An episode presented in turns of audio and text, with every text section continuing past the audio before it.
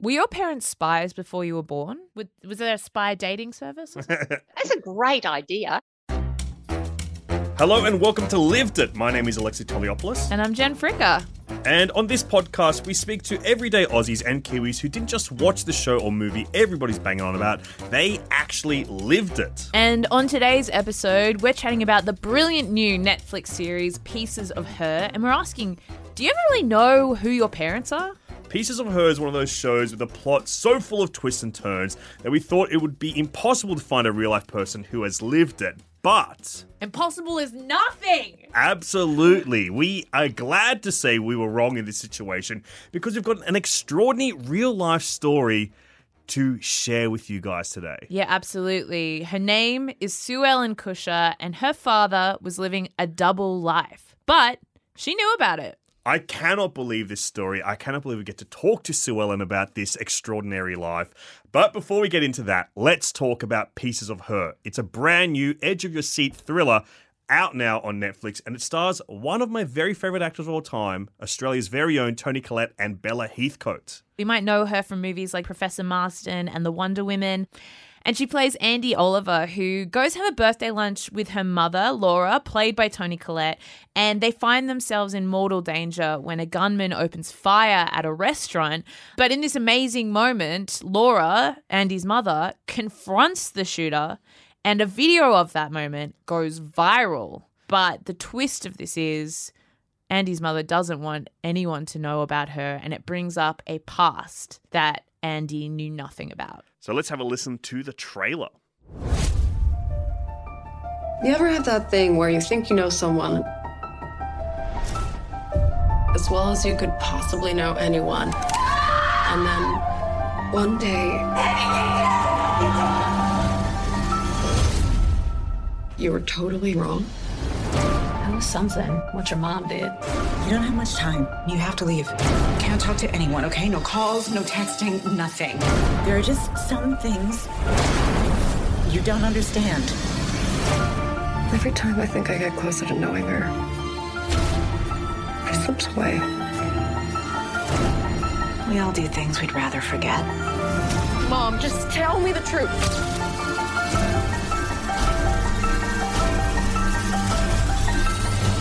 Who are you? I was kind of like right in the pocket with this series. I didn't really know anything about this at all going in, and I kind of thought we were just getting into kind of like a sleepy small town drama, and then there's this dramatic moment with a gunman. I'm like, oh, okay, this is what the whole series is going to be about this town dealing with this horrible incident. But then when we have this t- moment of turn where mm. things twist, and there's like an inverse of the action where Toni Collette takes charge of this scene and she dispatches this gunman violently, swiftly, suddenly, scarily. I was on the hook, man, mm. because Toni Collette. I've said it before, I'll say it till the day I croak. Toni Collette is one of the rarest talents in the business we call show. I think she's one of the greatest actors, and she's one of the few that I'll put in the same category as Nicolas Cage, who I think is one of them. Wow, I, was really not expecting that comparison. I, I really I will go on. This is one of my truest moments as a cultural critic. Is I think that Toni Collette is the the the closest we have to like a female answer to Nicolas Cage, where so much of their performance is like this expression of internalized emotion, but completely externalized. She's an expressionist. She in really like the is. artistic, ter- not in like a oh she does big faces Yeah. or whatever. But I just mean like Yeah. expressionism as an art form. Ab- that's exactly it, dude. Like I feel like she has this like like boiling hot, bubbling geyser of emotion. Like just can pour out in the most precise moments, and then like allow herself to get overwhelmed by them. And so seeing her in a role like this. I did not anticipate it. There's so much built in of going, then relating it back to yourself and going, oh, well, you know, I do I really know who my parents really are? Yeah. I think that's what kind of makes this show compelling is that it's got that relatable nugget, but then it's got this genre element of going like, oh, who the heck is this person? Yeah. Like, how are they capable of doing this kind of fast action? Who are they really? Yeah. There's so many twists and turns where uh, the story keeps evolving, the story keeps changing, changing directions. You really kind of don't know where this is going to end up. You have your preconceived notions, but then it keeps subverting them. Totally. It is a pure thriller. And it's so interesting because I think I was the same. I, I didn't really know a lot about this series mm-hmm. in the run up to it. I knew it was kind of part of that big block of television shows and movies that are all kind of getting filmed on like the North Coast and Yeah. like Byron Bay last year. And there's all these celebrities around. Yeah. And so I kind of knew about that. And maybe just subconsciously, I lumped it into that kind of genre because it was mm-hmm. like getting filmed around the same time as like Nine Perfect Strangers and things, where I thought it would be, yeah, just kind of like a domestic drama, mm. actors acting. Yeah. And then someone put it, I think maybe it was you put it to me. It's like, this is actually like if one of the women in Big Little Lies mm-hmm. was Jason Bourne. Yeah, that's how I felt watching that first episode. I didn't know what the frick was going on. Yeah. And I am in the pocket. I'm hooked. I can't wait to see how Toni Collette evolves her performance because I'm mm. used to seeing her in movies. She's done TV shows, of course, before, like United States of Tara or Unbelievable on Netflix. But I. I'm always interested in seeing like these very precise, interesting stars move to TV and see how they can evolve and change a performance over like a longer runtime. Yeah. How does a painter paint when the canvas is the size of a freaking world, dude? Ah. Well, as you know, Lived It is a podcast where we hear from real Australians and Kiwis about the moments from their own lives that feel like they're plucked straight from a Netflix plot. And in the case of Andy and Pieces of Her, she's starting to realize that she doesn't really know who her mother is at all. Well, for our guest today, Sue Ellen Kusher, in real life, her parents kept a lot of secrets that even now she's still trying to figure out. Sue Ellen, thank you so much for joining us on our show. You have one of the most interesting childhoods I've ever encountered in my life. What was your family like growing up? Well, I thought my family was normal until I got married. My husband pointed out to me how abnormal it was. I grew up in Sydney. I was born into an apartment in King's Cross, and that apartment was bugging the apartment below, and that was the first ever exercise by ASIO in Australia. So I was kind of born into that world of espionage. Okay, so let's slow it on down here. You've just mentioned a lot of a lot of things. When you say you were born into a family of espionage, you mean literally your parents were spies. Yeah that that kind of get that that that question gets me going but yes they were yeah and i didn't know to what extent my mother was a spy until much much later. I always thought it was just my father Mm. but it was my mother as well. And she had by far the more secret job. Wow. yeah. And then when the uh, melbourne olympics came to australia we moved to brisbane and looked after the petrovs while the olympics was on in melbourne. They lived in melbourne. So you know sydney brisbane that was about my childhood popping backwards and forwards Yeah, what were your parents like around you? Were they always on the clock or were they just like normal mum and dad? Well, I thought they were normal, but I look back now, they were very strict. We had very clear sets of rules that we were, there was no question about us not following the rules. And mum and dad were always on, like they were mm. always working. But we had times when we could be normal kids, and we had times when there was, it's like a lever. It's not that we changed behavior. If you were looking at us, we didn't change behavior, but we knew we were on and we had to be careful what we said and we had to be careful how we behaved so the transition was seamless but for us there was being kids and then being i don't know what to say these under control kids but kind of that is what it was And what signaled that change? Like how how did your parents kind of go like this is the time to be on, I guess? I don't know. We've been asked this question hundreds of times by lots of different people. It was a it was a micro movement. It was either a, mm. a look in the eye or a muscle twitch in the neck.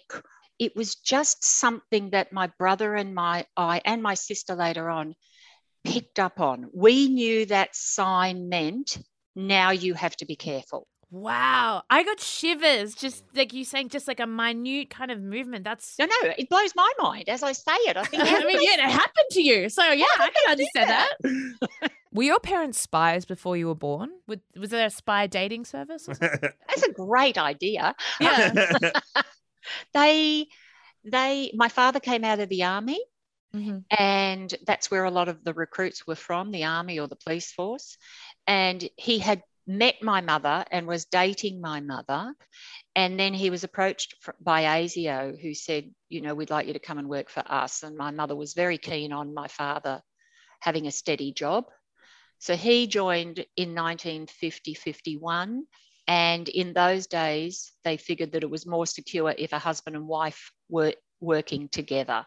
Mm. Right. So they told dad after about 12 months that his wife needed to come and um, work in the business. These days, it's completely different. Most wives or husbands don't know that their partner works for ASIO. Like wow. they just wouldn't wouldn't have a clue. Wow. So it was really it was really amazing. I mean, it, wa- it was James Bond, but we don't kill people. wow. You know, they'd, they'd break into consulates and they'd oh yeah, the whole bit. But but I've never heard anyone just say, yeah, they break into consulates so know. casually before. Did you get like kind of special training or develop any kind of skills from your parents' work and them putting you into play as well as a secret agent? that's a really fabo question because the answer is yes. Oh my Um, wow. Yes, we were being trained all the time, but as children, we thought they were games.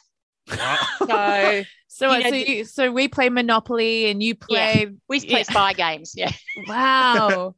They'd be observation games Mm. and they would be memory games. And we would go on jobs with dad. And when we were on those jobs with dad, there were certain things that we had to remember and then we had to download to dad afterwards and then we could forget them.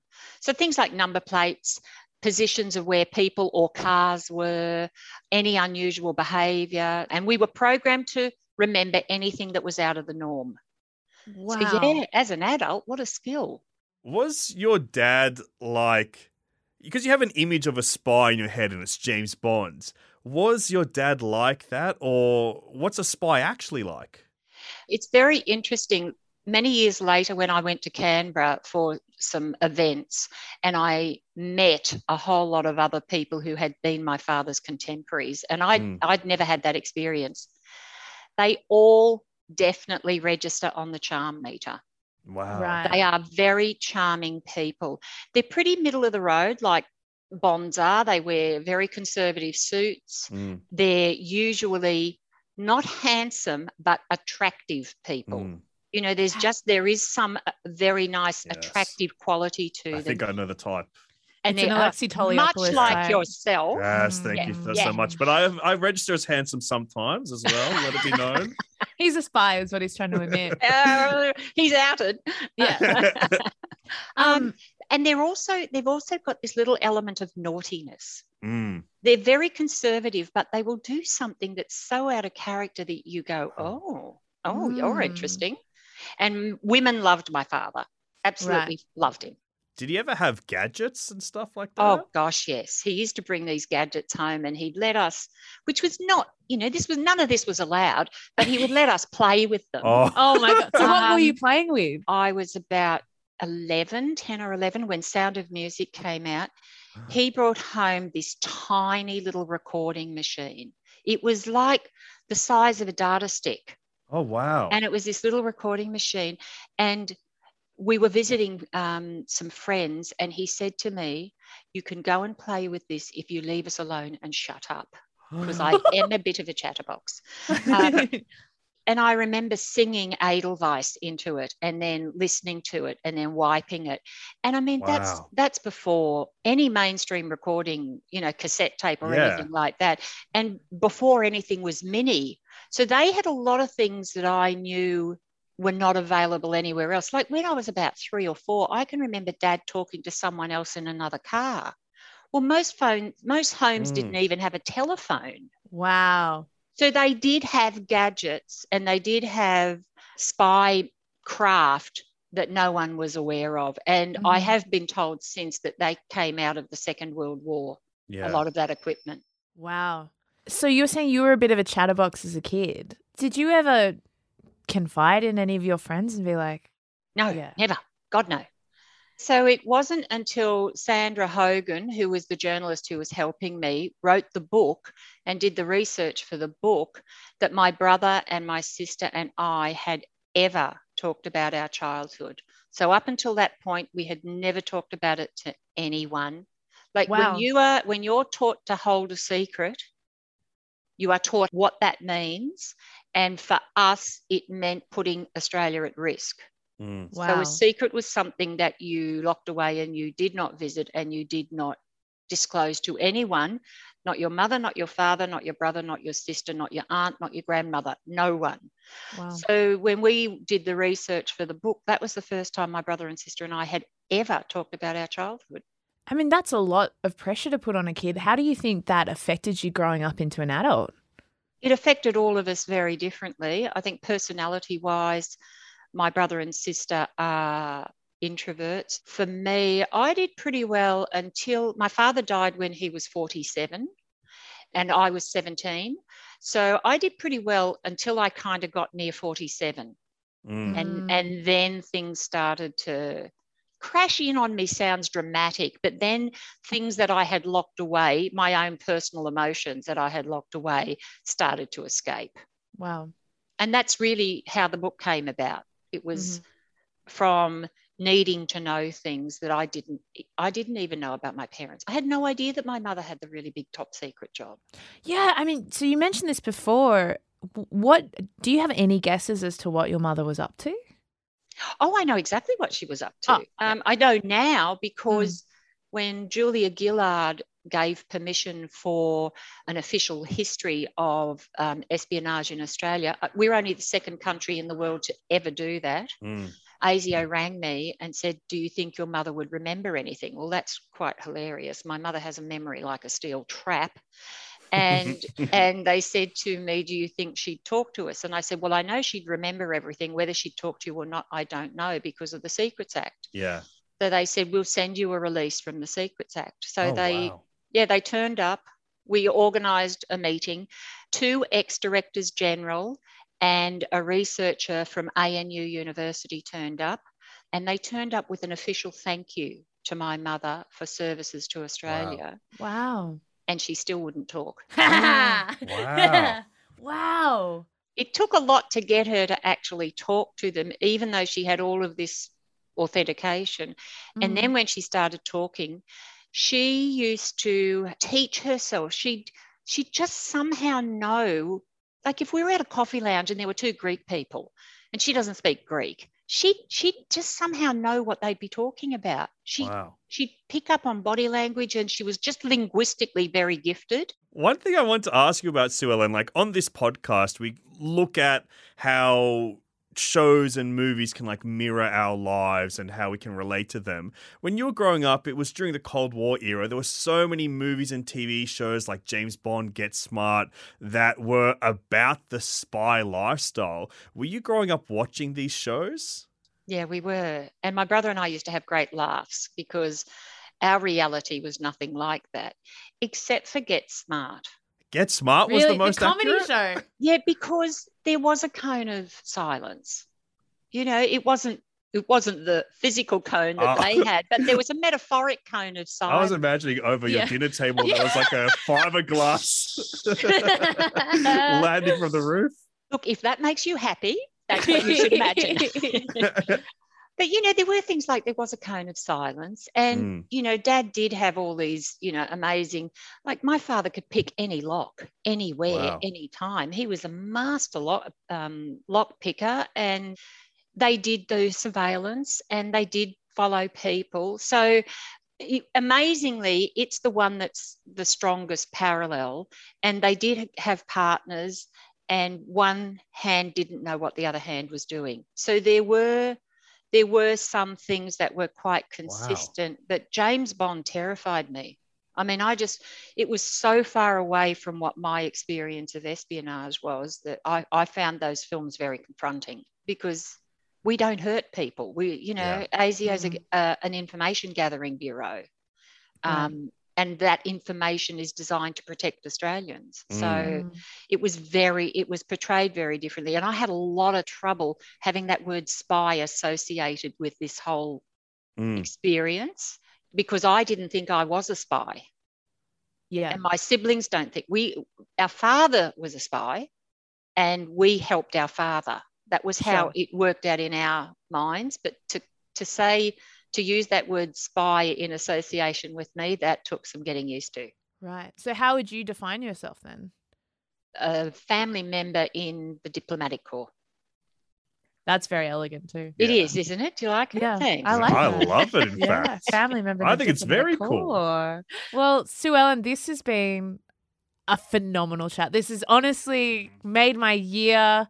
Yay! Uh, I'm so happy. Thank you so much for sharing the story of your family and your own secret life. And, and I'm so glad you're able to share it with us. Thanks, guys. It's been really lovely chatting with you. Thank you so much. You're the best. Yeah. So it's safe to say Sue Ellen's life is one of the most fascinating stories I've ever encountered. I think it's pretty much the closest thing we can get to a real life pieces of her type of situation. Like it's it's up there at the same level. Like it really is. Like the whole the whole crux of pieces of her is that idea of you don't know who your parents really are. How can you possibly know? Mm. And even though Sue Ellen was so in her parents' life of like being in that espionage world, she still had all these secrets that she, years later is still uncovering. Yeah, and from the sounds of it, she feels like she's never going to know. Man, uh, pieces of her has really wrapped my Oh head my in this God. world of finding out who my parents really are as well. I'm going to examine my parents. I'm going to put my mother in a high pressure danger situation myself Um, just to see what we unlock. I'm going to waterboard my dad. It's official. We're Sorry. doing it. Sorry. Netflix told us to do it. Netflix told us to waterboard our dads. Yes, that's what we've learned here on the podcast today is put your parents in a very high pressure situation. Just get all their secrets out. pieces of her style and find out what is Yeah. going on. When did you lose your virginity? Um, when I was 18, I was just doing to I, a mean nothing. No, no, nothing, nothing. I, I'm still pure. I'm very interested to keep watching pieces of her because I have no idea where it could turn out. It might not be a spy story in the end. It could be something completely different. I'm theorizing all the time where pieces of her is going. Mm-hmm. But now with this, this could be a possibility. Who knows? You know what? Could be a possibility that Pieces of Her ends on a family holiday in Brisbane. Yeah, we could be getting a Petrov affair in pieces Petrov of her. and reversible bikinis. wow. I think that's how that ends. No, I mean- sorry for the spoilers, but I think that's how that ends. Yeah, spoilers for history, Australian history. Yeah. And that's a wrap on this episode. Thanks so much to Sue Ellen Kusher for sharing her story. If you want to hear more about that, check out the book With My Little Eye The Incredible True Story of a Family of Spies in the Suburbs by Sandra Hogan. And if you haven't already, make sure you check out Pieces of Her on Netflix, which is out right now. Have you got a parent leading a double life? Hit us on Instagram. We'd love to hear about it at Netflix ANZ. Or any family secrets, actually. We'd love to spill that tea. This podcast was recorded on Gadigal land. Thank you to our executive producer, Pariya Taherzadeh, and our producer, Abbey Lenton. And of course, Netflix does not condone waterboarding your dad. And thank you for listening, everybody. Have a beautiful day. Goodbye. Bye bye.